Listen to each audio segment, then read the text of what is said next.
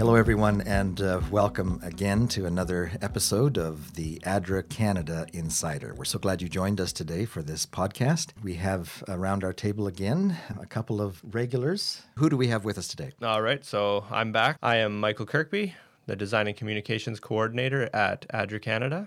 And I am Kayla Casey. I am the official social media and website coordinator at ADRA Canada. So it's official now. It's official. Oh, it's that's official. wonderful. I will be with ADRA for two years. Okay. Um, yeah, so this happened just a month ago. So, So you're no longer an intern. I'm no longer an intern. I have an official- Congratulations. Thank you. I have an official title now. It's great. Well, we're so glad that both of you could uh, be with us on the podcast. And uh, uh, as our guest today, we have an important, wonderful guest joining us from the country of Rwanda. Yeah. Vincent, tell us, tell us your full name, Vincent, and uh, a little bit about your life story. Thank you so much, uh, Frank, for inviting me to this discussion. My name's uh, Okelo Vincent. I come originally from Uganda, but working in Rwanda. In Rwanda, I'm serving as the programs director for ADRA. It's um, a very good opportunity to be here. Okay. What brought you to Canada? I came to Canada f- to attend a conference on uh, adolescent sexual reproductive health and rights, and I will be one of the speakers representing ADRA Rwanda and ADRA Canada and ADRA in the world. wow. And so is this your first trip to Canada? this is my first trip to Canada, and it's um, a lovely country. Even though it's April, we have welcomed you with some snow. Oh yes, And not just snow, we had an ice storm. your first very three good days here. experience because um, I have traveled to a number of countries, including part of the US, but I've never had the opportunity to encounter the snow and the ice. Oh, so this is your first. this, Uh, this was this is my first. snow. All right. Yeah. I was a little worried because I, I heard you were coming in April, and I'm like, well, April's kind of a weird time to come to Canada because it, it won't be warm enough for nice weather and it won't be cold enough for snow. But the weather changed, you got your snow, so I'm, I'm happy for that. it's a good experience. yes. Yeah.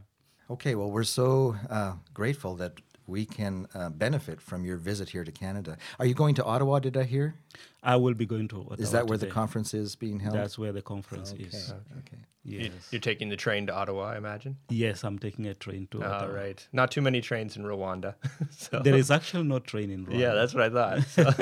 So- so Okay, well, I think, uh, Vincent, uh, our listeners would be very interested to know just a little bit uh, about your background and your life story. I grew up in Uganda. I was born in Uganda, studied in Uganda, and I started my work with ADRA in Uganda. And that is as far back in 1993. Now, that's about the same time that Anita started there as an intern, is that right? Did you know Anita when you worked there? Yes, Anita that time was uh, still a young student.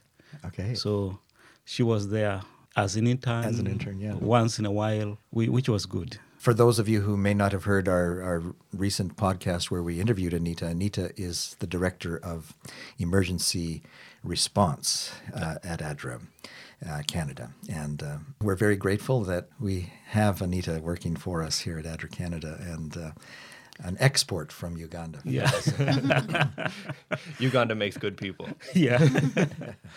I started at a lower level as a stores manager in Adra. As a what manager? a stores manager, like a storekeeper. Oh, a storekeeper. Okay. Yes, as a storekeeper in Adra, Uganda. And uh, I progressed to go to Rwanda as the emergency coordinator during the 1994 genocide. Okay. So I witnessed the genocide as well. Oh, wow. And uh, later I moved back. you were to- actually there in the country during that I time. Was in the country during that time. So I witnessed part of the genocide. It was really a very unfortunate situation. We Now, ca- I we can- remember hearing that the uh, ADRA Rwanda office actually became involved in helping out with that uh, situation. Can you tell us a little bit about what ADRA Rwanda was doing during that uh, awful crisis? Yes, um, Adra Rwanda, particularly uh, the country director, Carl Wilkens, was highly involved. He left the office and went moving around, picking all these people who were in danger and brought them to keep in his house for protection. Mm.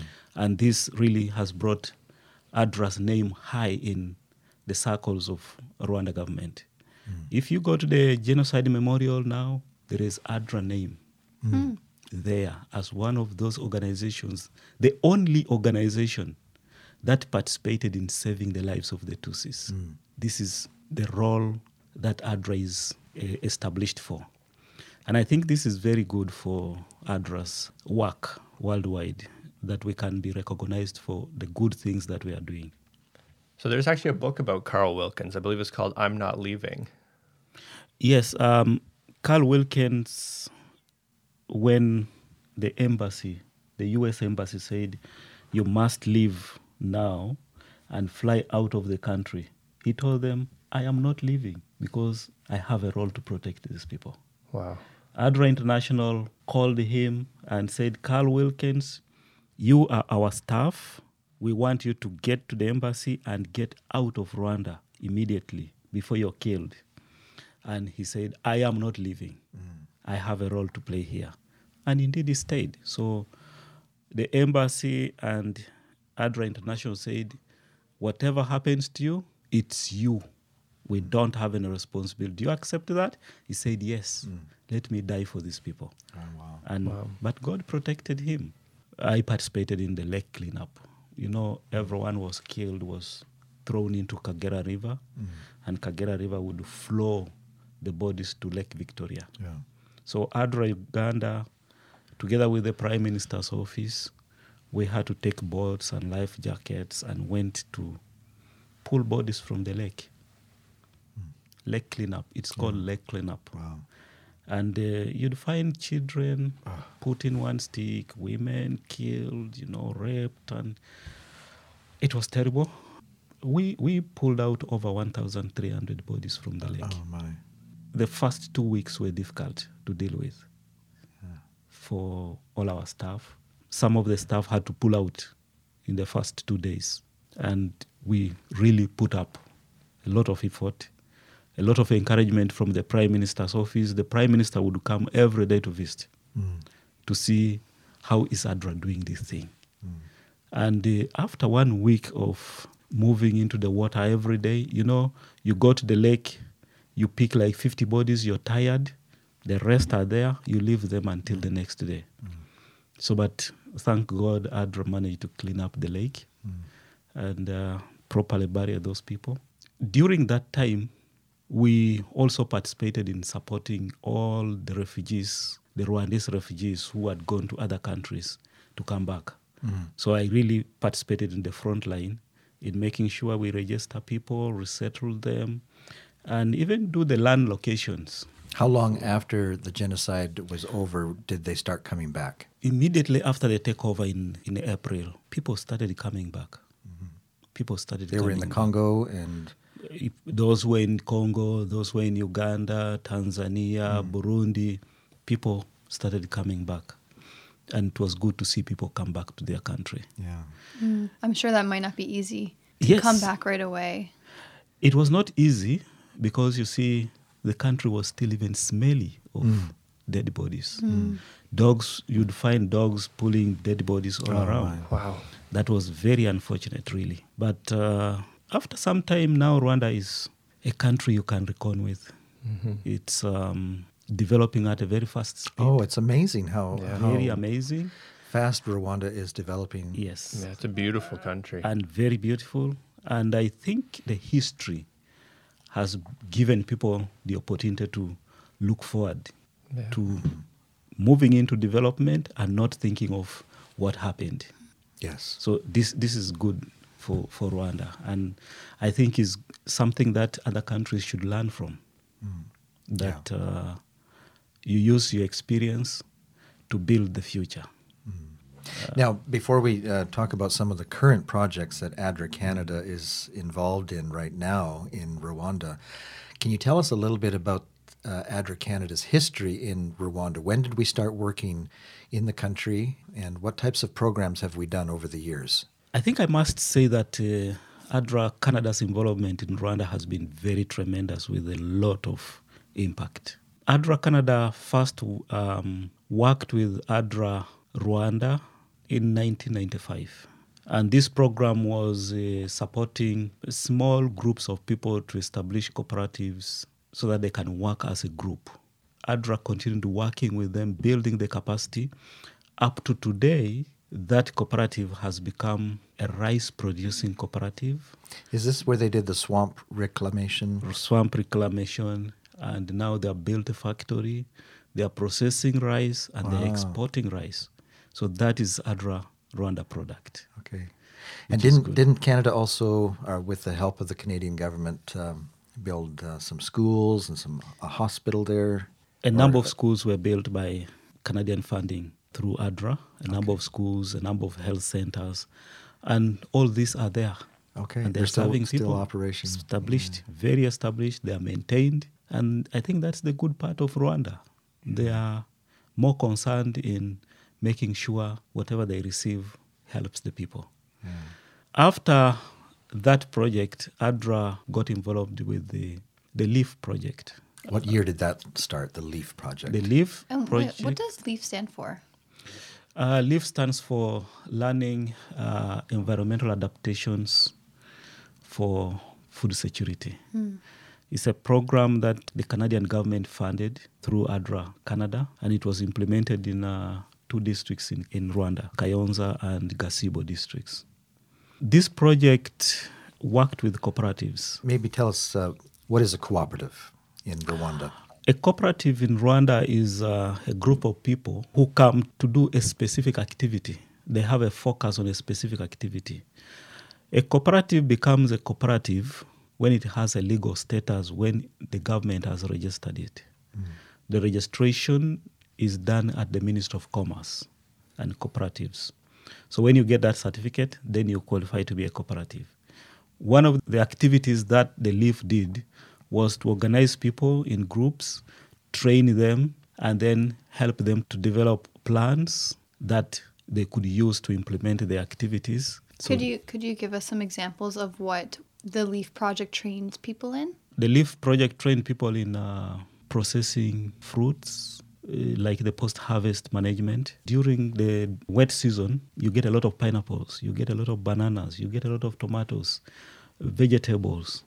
During the dry season, there is nothing. So the LEAF project trained people to manage the harvest such that they can also use it during the dry season when there is nothing. So, like uh, the pineapples, people were trained how to cut the pineapples and dry them using the solar dryers, and then pack them in small tins. They can stay there for two years Wow. without getting spoiled. Mm. Mm. You, you know, pineapples usually when people people peel the pineapple and throw the peelings. So we trained people to use the peelings, boil them, and make juice out of it, Really? and pack it I didn't know you could do that. Oh yeah, Well, people are doing it even mm. up to today. So a cooperative is really taking the people of a local village Yes. and bringing them into a small group Yes. where you mm-hmm. can do the training. Yes. Now, does ADRA come into every village and do the training, or how do you disseminate the information to Okay. all the villages in the area? Yeah, what actually helped us, we built in the sustainability strategy right from the beginning of the project. So, what we did was organize people in groups and then advise people to pick one or two people who could be trained. Hmm. And then they come back as their trainers So you bring one or two from each village from each to group. a central from location. each group. From each group Yes. to a central location where ADRA does all of the training. Yes. And then those individuals go back to the village. Go back to the to their groups Right. and train their groups. Okay. So it's somebody within the group who gets the training and comes back to that very group to train members of the group. So in a village, you might find there are more than two, three cooperatives. Okay. Mhm. So each of the cooperatives or group has a team that trains them. And that was a very good strategy. And I think that is what even helped these groups to continue up to today. So how many groups did you um, work with in the We Leaf? had 154 Wow. groups. Yeah. So out of those groups, uh, we had about 83 that were enabled to register and get legal status as cooperatives. Okay. That, Now- that is a big number, very big number. I, when I was there, I met a, a young man who had some property, and he had planted hundreds, if not thousands, of trees. Was that part of the LEAF project, uh, That- that encouraging was- people to plant trees? Yes, you know, LEAF was uh, looking at environmental adaptations. So, tree planting, fruit tree planting were part of the of the project interventions. Not only that person you saw, but there are many of them who had a lot of trees grown. We had uh, over a million trees grown. What kind of an impact has that had on the that part of Rwanda, that region of Rwanda? Out of the recent post implementation evaluation that the government of Canada did on that project, there was a lot of positive impact. The kind of erosion when you moved around that a place it was bare, that is no longer the case. Erosion has been controlled because now there are trees around, there is cover around. I'm curious to know if there's been more rainfall since since the trees were planted yes, in that area. there has been a little bit of increased rain Mm-hmm. uh, because you know the area is a little rocky, so the trees were not growing very fast. But there has been a level of increased rainfall. Uh, if you look at a place like Ndego, where it would take two, three years for that area to receive rain, these days it receives rain every year. Oh wow. Yeah. So I've that is heard good. that. I've heard that if you plant trees, that it kind of attracts the rain somehow. Yes. Yes. And uh, it's interesting to see that played out and, and Yeah. uh, proven. Mm. And Indego, that's part of our Kuranesa project, or was part of our Yes. Kuranesa That is project? that is the Cronesa project. Yeah, I, vi- of the I- Cronesa. I visited there in 2015, and it was very dry and dusty. exactly. So it's it's uh, amazing to hear that now they're getting rain They're more getting often. rain. That's Yeah, at least every year they will get rain. wow. Those days it would take that place would take two to three years without seeing anything to do with rain, and uh, people used to migrate a lot. But now people are stable; they are there, They're staying. they are staying because they are assured of some rain and they can plant their crops. And the malnutrition rates were too high. Today the malnutrition rates are really controlled. Now, in addition to planting trees, what else is ADRA teaching the cooperatives that might increase the uh, nutrition for, for the families? The LEAF was giving education and support in terms of environmental protection. Uh, that included planting of trees, educating people on management and the handling of the trees, educating people on soil erosion and uh, soil cover, using the permaculture approaches. And then uh, we also had the gender aspect. You know, gender equality is one of the issues that the Rwanda government is inclined to see. oh, Rwanda improving. is as well. I know Canada has become very Yes. uh, focused on, On- gender equality. exactly. And also in Rwanda. That's very Yes, very in good. Rwanda as well. Remember, Rwanda is the country with the highest number of women in parliament. Okay. Yeah, at least 65% of Wow. the Wow, parliamentarians better than women. Canada. So we had the gender issues, gender integration in the project. We also had nutrition, and we had uh, nutrition sensitive agriculture. Then we had animal production. So we distributed goats to people. Now there was a link between the goats, the nutrition gardens, nutrition knowledge, and management of malnutrition in those things. So the goats were given to produce manure for the nutrition gardens so that people can have organic manure. Hmm. But we also taught people that goat milk is more nutritious than the cow milk. Hmm. So They weren't using goat milk before. it's it's like a cultural Okay. Hmm. culturally not acceptable for people to use goat milk. But with through the leaf, we trained people, and some people started using goat milk. There are very good testimonies of uh, families that used goat milk, and the kids are tremendously great. Yes. That's great. So the other aspect that we were looking at was economic development for the households, improving income levels. The households, through the permaculture approach, were trained to generate business ideas from permaculture. Uh, For instance, we were looking at things that bring income quickly to the household. I'll give you an example of uh, a group that was growing maize, and they would grow maize once in a year, and they, they had three acres. They would earn roughly 1.5 million Rwandan francs. That's around $2,000. So when we advised them to do the vegetables, which were not a common thing, the vegetables they can grow them three times in a year, and every time they would get 7.5 million. That's, Wow. that's about three point almost four thousand dollars. Three times a year. Three then. times a okay, year. So That's a bit of an increase. So, so that little was really, you know, gave them a lot of income. So th- those are some of the things that the project really is proud of having created structures on the ground. I, I was able to visit one cooperative while I was I was in Rwanda. It was run by uh, women. Um, I believe they were Muslim women. Yes, yes, yes. And I was just amazed to see the variety of plants that they had growing. They had uh, strawberries, carrots, beets, y- you name it. They had everything growing, and, and they were just getting started on mushroom farming. Yeah. when I was there, and that was an initiative that they took on their own. Adra had shown them how to grow all of the vegetables, and they were really successful in the vegetables. And they were looking to see how they could better themselves and become more profitable. And they discovered mushroom farming, and they had started it. And I went into their little shelter where the mushrooms were growing, and yeah, it was just full of mushrooms, and hmm. it was it was really amazing to Did it see. smell? It wasn't terrible. It smelled musty, but it wasn't it wasn't terrible. No, it's- Definitely not the worst thing I've smelled in my life. It's well, you know, the mushrooms are hygienically grown. okay. Mm-hmm. Yeah, that's good that you already have the experiences of ADRA's work in, in Rwanda. Mm-hmm. The bottom line is that ADRA has done a tremendous job in Rwanda. Yes. Even when you look at the current projects, after they leave, now the government of Canada gave us two projects, and we're very grateful to the government of Canada for the trust. Promise, which is maternal and child health, uh, based in eastern part of the country, and then Embrace, also maternal and child health, based in western part of the country.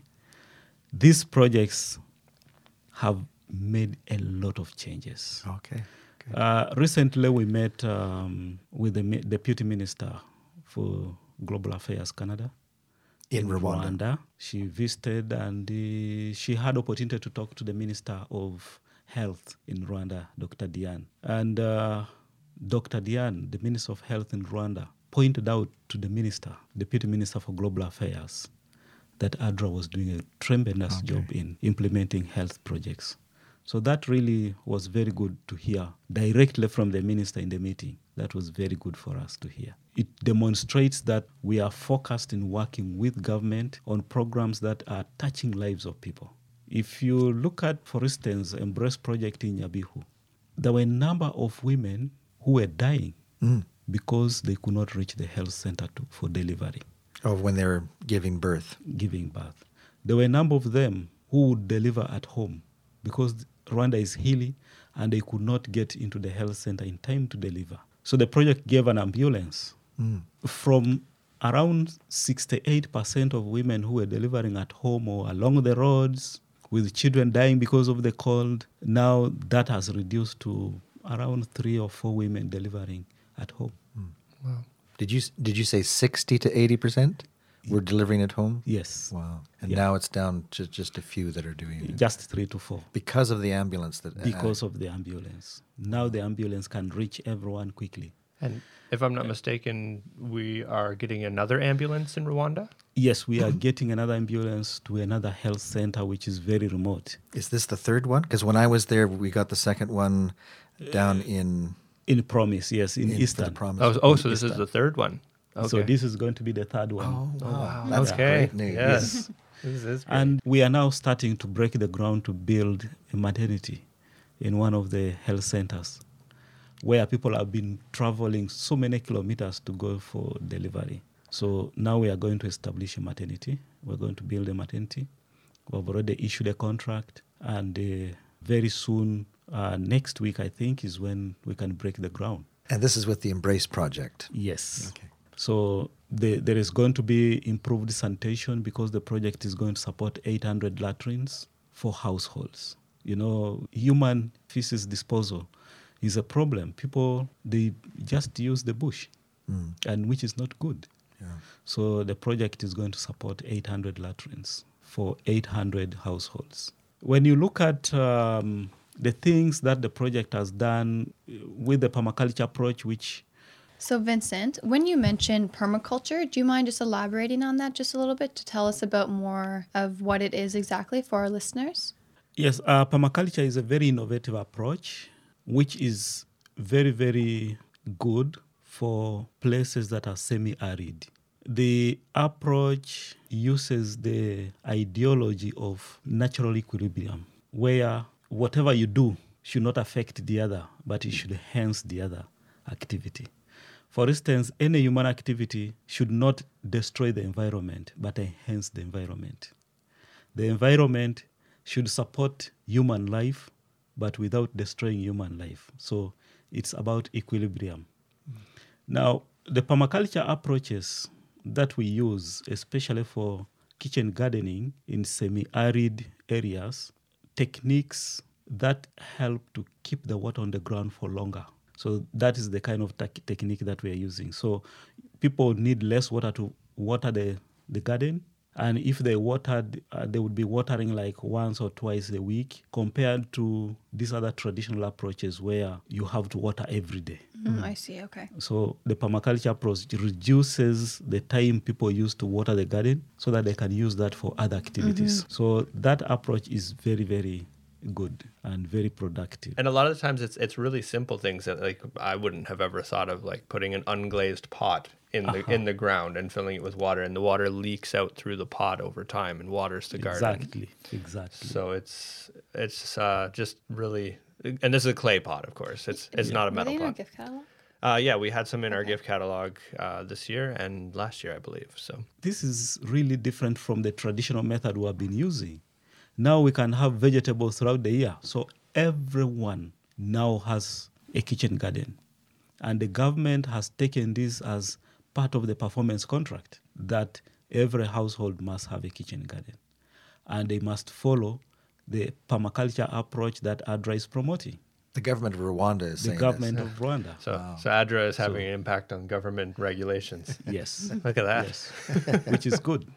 I wanted to ask you about that ADRA Rwanda's relationship with the government of Rwanda. It seems like there you have um, a lot of respect built up over the years there. Tell us how that happened. How did uh, ADRA Rwanda really get on the map in Rwanda with the government there? You know, ADRA, they go to the most difficult places. Places where other organizations say, ah, that one, it will be too costly, we will not go there. That is where ADRA goes. Nyabihu district, for instance, is the district that had the worst indicators For malnutrition. malnutrition, poverty levels, teenage pregnancies, child dropouts from school, even education standards. It had the worst indicators in the country. And uh, nobody wanted to go to Nyabihu, but ADRA went in there.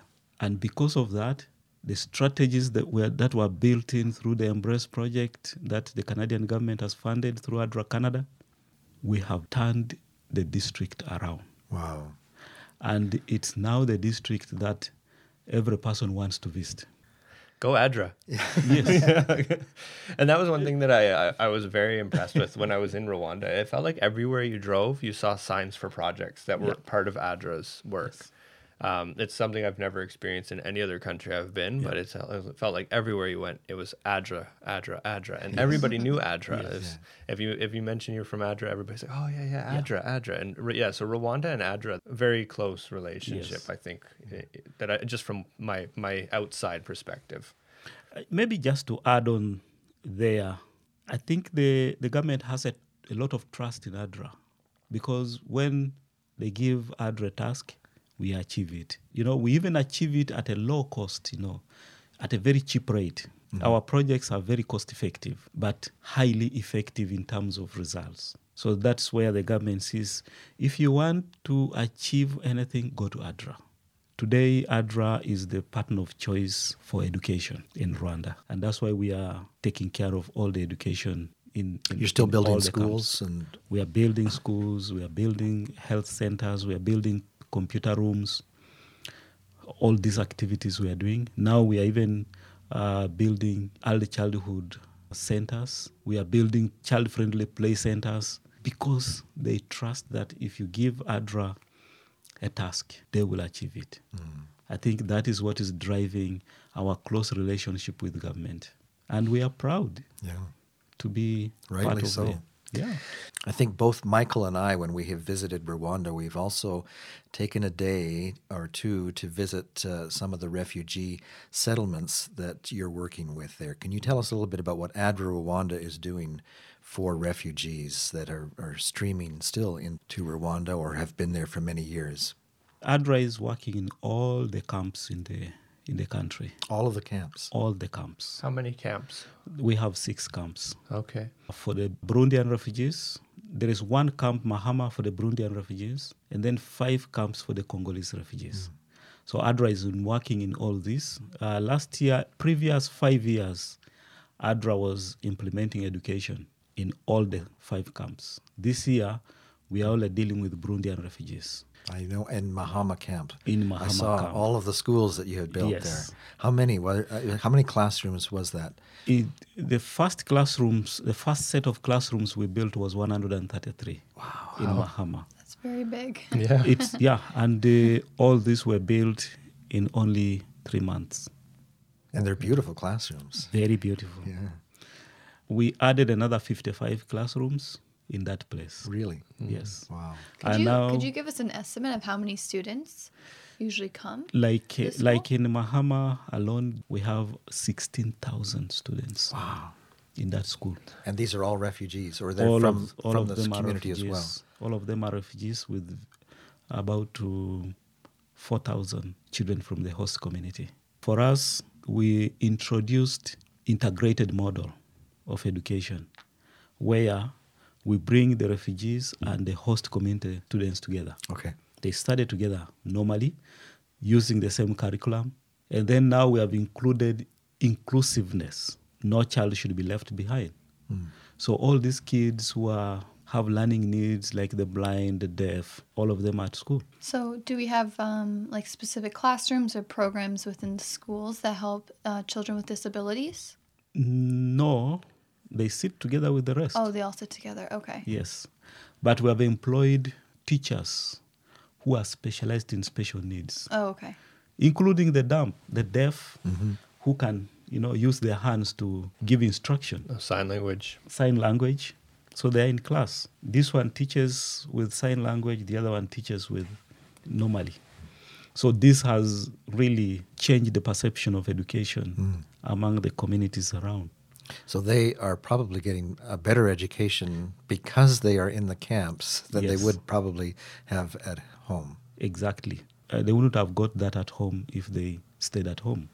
In Burundi or, or DRC, the education that is provided in Rwanda is of high quality. So, besides education, we are also doing uh, general food distribution for all the camps. We also do non food item distribution, all the camps. And we also do psychosocial support Okay. in all the camps. Then we do all the logistics and supply management in all the camps. So it's a lot of involvement, NADRA, in the in the camps. Adra's busy. Very busy. Adra's very busy. Very busy indeed. All right. We've come to that time in our podcast where we talk to our guest a little bit about uh, maybe one of your most memorable experiences as you have uh, worked with ADRA over the years. What what stands out in your mind as being perhaps one of the most memorable times that you have had? As we were getting ready for this podcast, you you gave us a, a couple of stories that were quite exciting, actually. So I, am I'm anxious to hear what you have to say. I, would say I have two memorable stories. One of them was when I was working in northeastern Uganda, where we're doing a resettlement program for people in eastern who were displaced by the Karamojong cattle rustlers. The Karamojong cattle rustlers are, are armed people who are nomads and they, they believe every cow is theirs. And they can attack any place and take the cows, kill people, burn places. And So I was involved in a resettlement program where people who were displaced were taking them back to their place and making sure they established. One of the activities that we had was tree planting for um, soil cover in that place.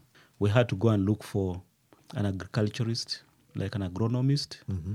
and this person could only be picked from the neighboring town in Karamoja. Mm-hmm. So as we went there to pick this guy, we had a serious ambush. You had an ambush. Serious ambush where four boys were all shooting the vehicle from all corners. Mm, Wow. And I was driving and, you know, bullets coming all through. Oh. And over 50 bullets were shot through. Ah. But none of those bullets went through the car. Wow. That was a sign that that was God around the car, mm-hmm. you know?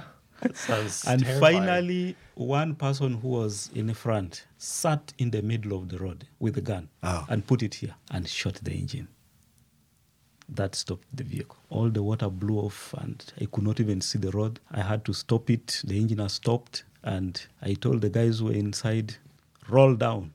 And we rolled down to the bush. So you opened your doors and just rolled down into Yeah, the bush. Opened the door, rolled down to the bush. Wow. There. So that was a very good experience. my office, my country director then, uh, Doris Jorgensen. I remember her. Yeah. Yes, I called her and said, "This is what has happened," and she asked me, "Are you fine?" Yes. Can I send a vehicle to? I want to see you. I said, "No, I still have a role here to play."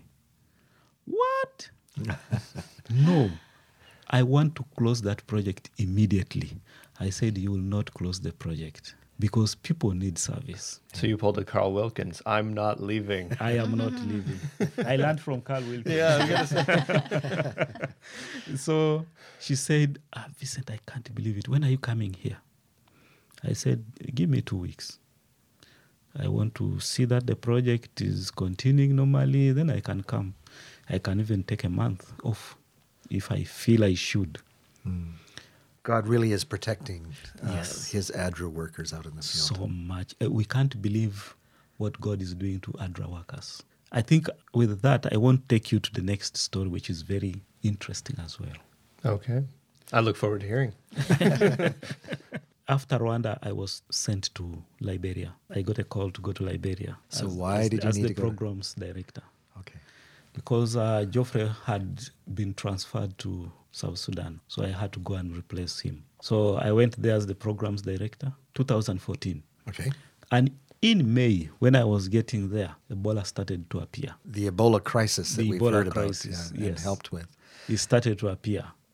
And there was no way out reverse. So by July, August, there was too much crisis of Ebola in, in Liberia. Most organizations pulled out their staff, international staff. We were working with UNHCR to support refugees uh, operations in Liberia, in all the camps. And uh, I went to the rep. I said, uh, you know what? I think I have to leave. And the UNHCR rep said, no. If you leave, the refugees will die. All of them will die. Why don't you work with us, with your network, and make sure we can do something? So in August, we sent a note to ADRA Canada, ADRA International, ADRA Germany. So the network gave us an initial response and then followed up with a number of responses. Our contribution was tremendous. The Canadian government supported our operation and uh, sent tents there. Global Medics sent a lot of stuff that was used for handling the Ebola crisis. You know, the protective gear, the sanitizers, and all these things. ADRA's role in Ebola was very tremendous because you see, Liberia is a very superstitious country. They believe in witchcraft. Mm. So they thought Ebola was just witchcraft. Okay.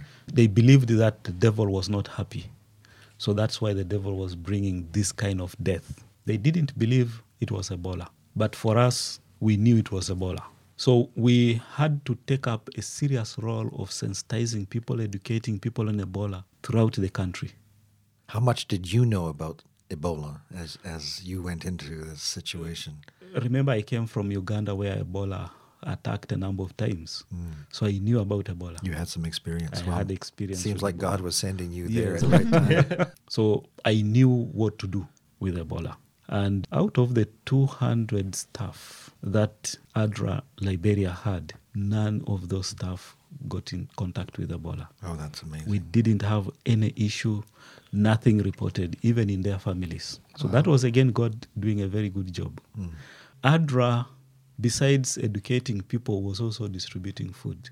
So we're distributing food for everyone in the village and everyone in the Ebola treatment units. It was safer to take food to the treatment center because you know everyone there is positive. Need you take touch more precautions. you take more precaution. Mm-hmm. But in the village, you don't know who is positive. Mm-hmm. So it was more dangerous in the village than in the treatment center. But with the support we got and the training, emergency trainings we got, and the, the role we played in making sure our staff are following these things, it was really good that ADRA got involved. I don't know if we're not to educate people, help them with food, I don't know what would have happened Many more would have died. many people would have died. There were other people also who were educating people, but they would print leaflets, give, distribute, you know. That was not effective for Ebola. Because people would pick and they would say, ah, they would throw it. It was witchcraft. This is witchcraft. Yeah. What we did was to involve the county chiefs, the uh, district commissioners, the local chiefs, and we used the mobile audio visual strategy where you are showing the genesis of Ebola, people really see. Where you're showing the president talking, the minister of health talking. We had to use people who had experience, those ones who had gotten treated and they recovered. So we used those ones as speakers when we go to sensitize people. So we show these videos, and then in the middle of the video, you stop it, you discuss with the people. So, what have you understood mm. about Ebola? Mm. Do you still believe this is witchcraft? Mm. And that changed the lives Okay. of people and the perception. And I'm grateful the Canadian government through ADRA Canada provided a lot of support to the fight against Ebola in Liberia. Wow, that's a wonderful story. And we're so grateful that you were there to help uh, put that program into place and save so many lives.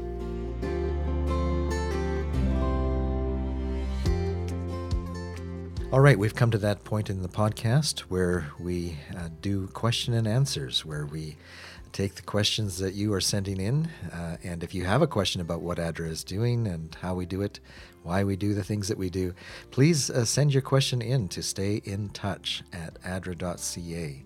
And uh, if we read your question on air and uh, talk about your question, we'll send you a, a book. Uh, Faith to Change the World as our gift. And now today's question is all about the environment. Um, what is ADRA Canada doing when they implement their programs to make sure that uh, the programs, the, the impact that we have in all the countries where we're working is environmentally uh, conscientious and environmentally friendly?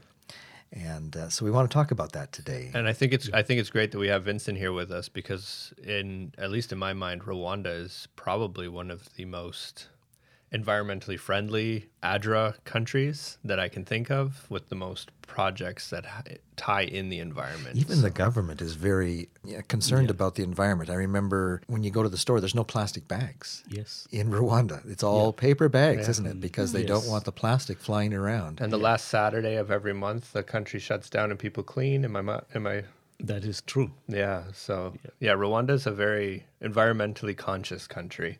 Yeah. And so, uh, do you want to just give us some examples of what is part of the projects in, in Rwanda that um, deal with the environment issue? all our projects in Rwanda, we tie in the aspects of environment. Maybe I should start from the government policy environment.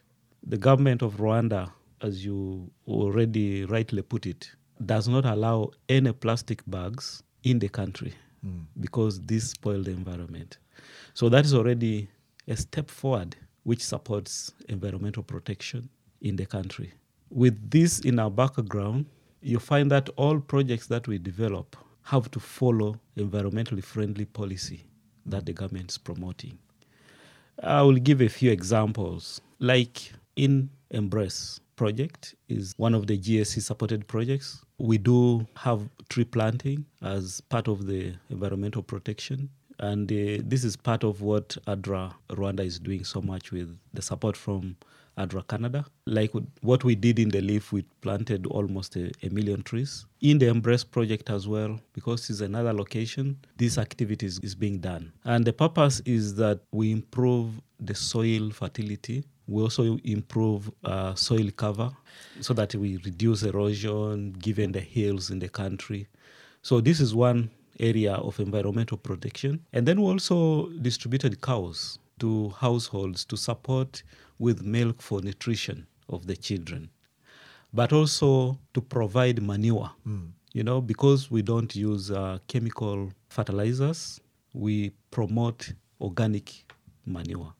So people from the cows will get manure that they can use in their kitchen gardens. Mm. So this is also one of the environmental methods that we are using. Things like crop rotation, intercropping plants with trees. Mm. These are some of the things that are promoted through the permaculture approach.